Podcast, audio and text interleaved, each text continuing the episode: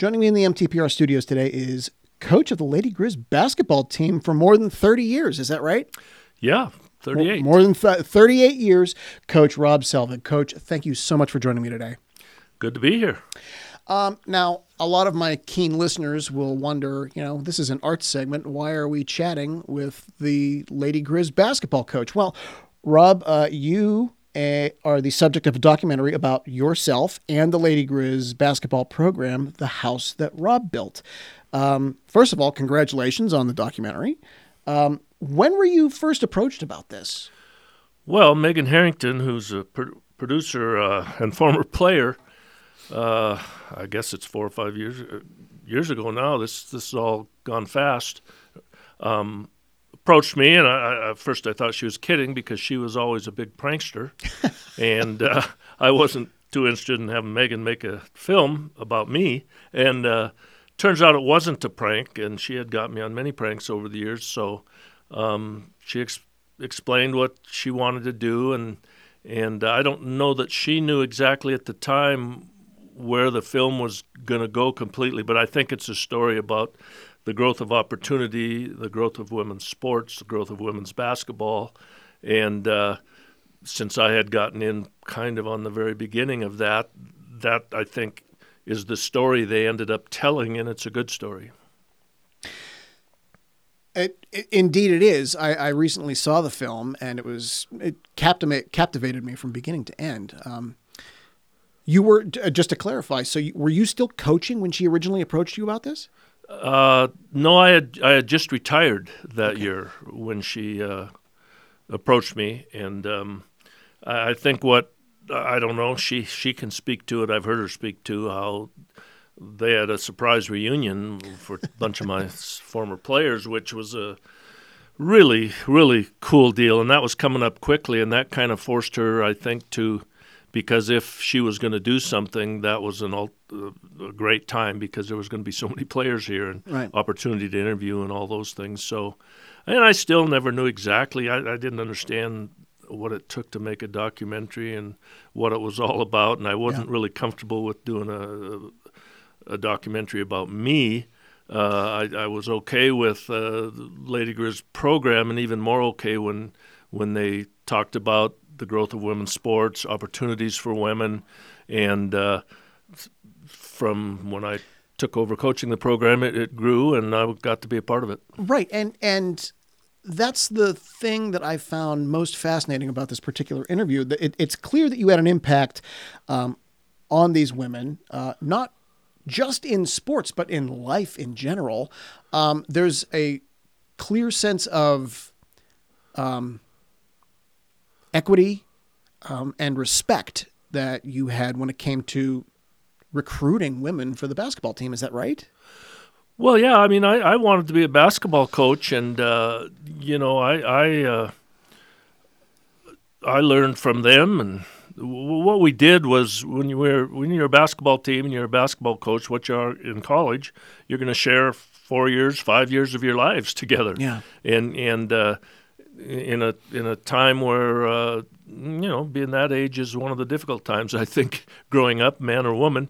Um, so we shared those things, and that's why that's what makes it become a family. We had ups, we had downs, we shared them together, the good times and the bad. It's like your your your real family. I mean, you, you go through all those things together, and it it's just natural, I think, that you have an effect on each other, and they had a, a great effect on me, and and uh, um, you know, I'm pretty proud of proud of all of them. Now, you started the program basically from the ground up. Is that right? Yeah, there was a women's basketball uh, team here. I played at the university and graduated in '70, and or '74, excuse me. And sad to know, there was a, a, a basketball team women's team that I didn't even know about when I was playing. yeah. And they practiced in the old old men's gym, and you know there wasn't a, it wasn't a league, and it wasn't very organized. So it really was the the ground level when. I was this job came open. I decided to go for it. You didn't know where women's basketball was going um, because it was in its infancy, and uh, it turned out to be a lucky break for me because it, it started to grow. We had 12 fee waivers when I first took the job. Mm. There wasn't a recruiting budget, there wasn't much there. You didn't know where it was going to go. And uh, it it took off. Title IX had a, a lot to do with it, right. uh, in terms of opportunities for women, and it, was it was meaningful and fun to look back and, and be able to be a part of the growth of opportunities for women in sports. Now, one of the subjects of the documentary um, was your recruiting practices, which you know. Uh, it, it, it was mentioned that you looked outside of where people might typically look for basketball players. You would go to further reaches of Montana and reservations. Um, which leads me to wonder how does one even go about recruiting from a reservation? Well, you know, when I first got the job, like I said, it wasn't a big recruiting, but it's not like you're going to recruit nationwide. Right. Uh, I coached women's high school basketball in Montana and played in Montana, grew up in Montana, so I knew Montana. Yeah. Um, and uh, I come from a small town, 50 kids in our high school. So Outlook, right? Is Outlook, right? Montana. Yeah. And uh, so it was natural for me to be aware of. Uh, plus, I knew most of the coaches in the state. I was going to be aware of the talent around the state, and that was, I mean, we we we. Re- we didn't recruit much out of state to start with because there was no budget, and, and, and you didn't really. Women's basketball is just getting started everywhere. Fortunately for me, uh, Montana women's basketball produced high school women's basketball produced tons of good players. Uh, nobody was was hidden out in, in, in that regard just because I knew everybody in the state. I, I, I, certainly would hear about if there was a good player somewhere, yeah. and uh, uh, so I you know, being a Class C Montana high school basketball player, I certainly wanted to look small schools, big schools, and everything.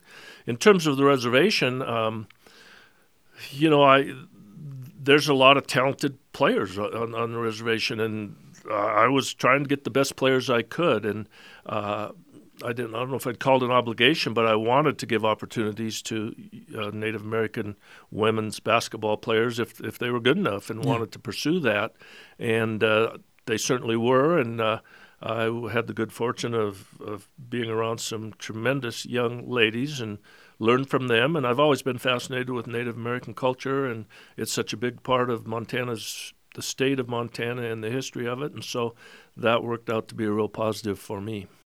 Was there a period in your coaching career in which you felt that shift, where you felt interest really start to gain on Lady Griz? Well, there, there really was. There was one key moment that, that it's kind of, oh, we've arrived. You know, not a lot of people were giving women's basketball a, a, look. They weren't giving it a chance. They weren't going out. They didn't realize how talented the young women were becoming. But my first couple years, first two or three years, we you know we got people it grew a little bit but i don't know what we averaged 600 700 which relatively speaking was was good yeah. but we had a, a, a good year I, I, forget the year it was 80 or 81 whatever it was when we we we were selected to host an ncaa game against oregon state mm. And uh, I, I still I remember two things specifically. Harley Lewis, our athletic director, so many people were coming in that they were he was running over and helping them pull out more bleachers. And uh, the, the the moment when when it was a touching moment to me was when we went into the locker room and when we ran back out when you're going to enter the, gym and there was over 4000 people there. And and it was loud and it was in just the look on the ladies faces as they they entered that atmosphere was priceless wow that's amazing do you miss it uh, I miss things about it. I'm I did the right thing in retiring. I'm I don't want to be missing time with my granddaughter and yeah. time with my parents. So it was the right thing. I miss being around young kids, young athletes. I mean that was. Uh, I joke that now I'm hanging around with a bunch of old people, and uh, it's, it's that, that's a little different because I, I always said that being around these people keeps you young. But right. um, uh, I mean, I feel blessed to have gotten what I what I had. I'm super blessed. So, um, but I'm I'm enjoying retirement for a number of reasons. In your retirement now, what's it like going to games? It was really d- different the, the first year more than anything. Uh, just just different. I mean, uh, there's obviously it's. Uh, I wanted to. Uh, I don't want to be emotionally involved. You know, I want to pull for the Lady Griz, and I understand the the players. But I mean, um, it's draining. To coaching is stressful and draining over a lot of years, and that waking up every morning with with with, with your, your, gut hurting and wondering what's going to happen each day. I wanted to get away from that a little bit. Yeah. Uh, sorry to say, competitor. I feel I'm a great competitor, but I was worn out a little bit in that regard of just uh, uh, every battle all the time. So um, I try and relax and just pull for the team and pull for the players and uh, not get too stressed out.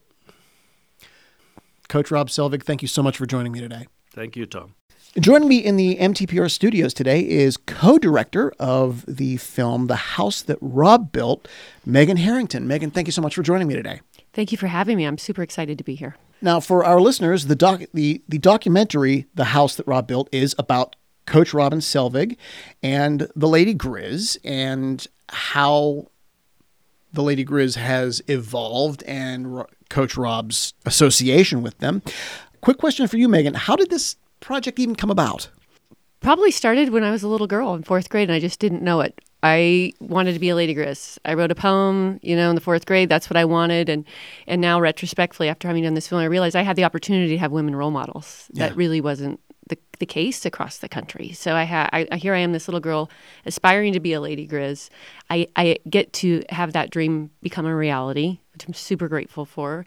Rob retires, and I know that Rob has um, over 100 women coming back, but he doesn't know that. And I'm now uh, in, in film and, and, working on projects and specifically yeah. documentaries. And I thought, oh, we got to capture that. You've got to capture that reunion because it really will be the linchpin for the heart and soul of the film. So it started with uh, Rob's retirement in full, and that reunion being planned, and with, within three months, over 100 women were coming back. So we said we, we've got to capture that. Well, that actually brings up a really interesting point. Uh, there's clearly, with a, a documentary like this, there's a lot of moving parts and a lot of people involved. How do you even go about reaching out to all of them? well, it was it was an undertaking in and of itself. Now, the wonderful thing is there was a list of people coming back for the reunion that so we could share information between the organizers, Gene McNulty King and myself and our team, to find out who was coming back, what years they played. People who were coming in from out of town would have been a priority on that first shoot, and I think we did in total um, 70 interviews for the film. Yeah. So so much content, but we really wanted to capture the depth and breadth of Rob's legacy. Now you alluded to a little bit earlier, but we'd want to go ahead and clarify for our our listeners. You have a personal connection to this beyond being the co-director. You were in fact a Lady Griz member of the of, of the basketball team. I was. I was. And if you know Tom, I mean I'm sure listeners would know a little girl themselves that grew up to be Lady Griz from their small town or their ranch or their reservation. These places that the other coaches might not be looking at. Rob went, he sought out players from the state of Montana, also beyond. I mean, it wasn't just Montana, but right. he really, if a Montana kid was good enough to play at the University of Montana, then Rob wanted to give them a chance to play for their state. And you talk about places 200, 100,000 people. That's a pretty big gift for a young lady because you have this personal connection, do you think you approach the film a little differently than you would say if you didn't? Yes, and you know what's wonderful is we had a great team. And as with anything in life, you know that in your work, the team teamwork makes the dream work, as mm. I like to say. And so we had individuals, John Sipity, uh, one of the directors as well, from Syracuse, David Woolen, our DP, and Stephen Caserta, you know, California and Syracuse, editor Syracuse. They had no connection with the film. Um, Matt Donlin, Catherine Fowler, no connection with the film, but I did. So this is really good balance of inside baseball versus we have to tell the best story that will captivate a national audience while set in the stage of beautiful big sky country. Okay. I'm glad you brought that up because uh, I, I, just recently saw the film myself, and I can't recommend it to my listeners enough. Uh, but it's not a typical sports doc in that, yes, there are you know some game highlights, but this film is quite a bit about equality and women's rights and representation and and what was really interesting is is mutual respect for success. Uh, the the the team, the players that were interviewed clearly just love Rob to death. And that feeling seemed to be absolutely mutual. I think you're right. I think that this will have a much broader appeal to just Montana sports fans. And is that something you were actually going for, or were you trying to go for just just fans of the state and people that really knew Lady Griz? So if we could hit this right, this story is king. If we can hit it right, the people who were part of it, the people who helped build it, the, the community, the state, they will feel part of it. They will feel empowered, and I hope that they will say, That is our story. That story, I'm part of that. That is beautiful. While people across the country, whether they're in Massachusetts or New York, could watch this, I hope, and that they will watch it and find themselves in that because it's a human story. So they will say, I don't I don't care where you live. I can connect to this because you're talking about real human events. You're talking about emotions that I can feel. We wanted to draw the viewer in and have them feel part of the story. Where can people go to actually see this? People are interested in actually seeing the, the film, where can they go to, to check it out? You can check out the house that robbuiltmovie.com. So the house that robbuiltmovie.com. It's out and available to the world, to the country, to the nation. It'd be wonderful if you you know, everybody's inundated with things to watch and here's something inspiring. I think right now in this time, a little inspiration, a little motivation could go a long way. So, you know, when you do turn on the house that Rob built, um, I hope it's an experience that you're proud of and you're emotionally invested in. I may just mention, so you, so you had brought it up, so I might just say, you know, what happened at the dawn of Title IX when Rob took over? It was just basketball really wasn't a thing in women's women's. Okay, when Rob took over in 1978, Title IX was really just being implement, implemented in, in terms of, okay, you've got to start making these changes. And what Rob did here and the foundation he gave the women who were not used to somebody coaching them like an athlete, who were not used to somebody expecting more of them than they thought they could give, really built a legacy for other women to follow. I mean, that was a model for generations. So these trailblazers, these women from the late 70s, I just cannot thank them enough. And I hope young women around the country will realize what great sacrifices had to go into making women's sports popular. And it was on the backs of those women, and a lot of them from small town Montana, ranches, reservations, places that people don't normally go to or acknowledge. They they put their shoes on and they showed Montana and they showed the country that they came to play and that they were great. And Rob started this from the ground up, basically. Ground right? up. He built it. That's part of the house that Rob built. He built it. He did not inherit anything. He built it and then he left it when he retired for others to take the reins and continue. The legacy didn't end with Rob, the legacy continues. Megan Harrington, thank you so much for joining me today. Thank you, Tom.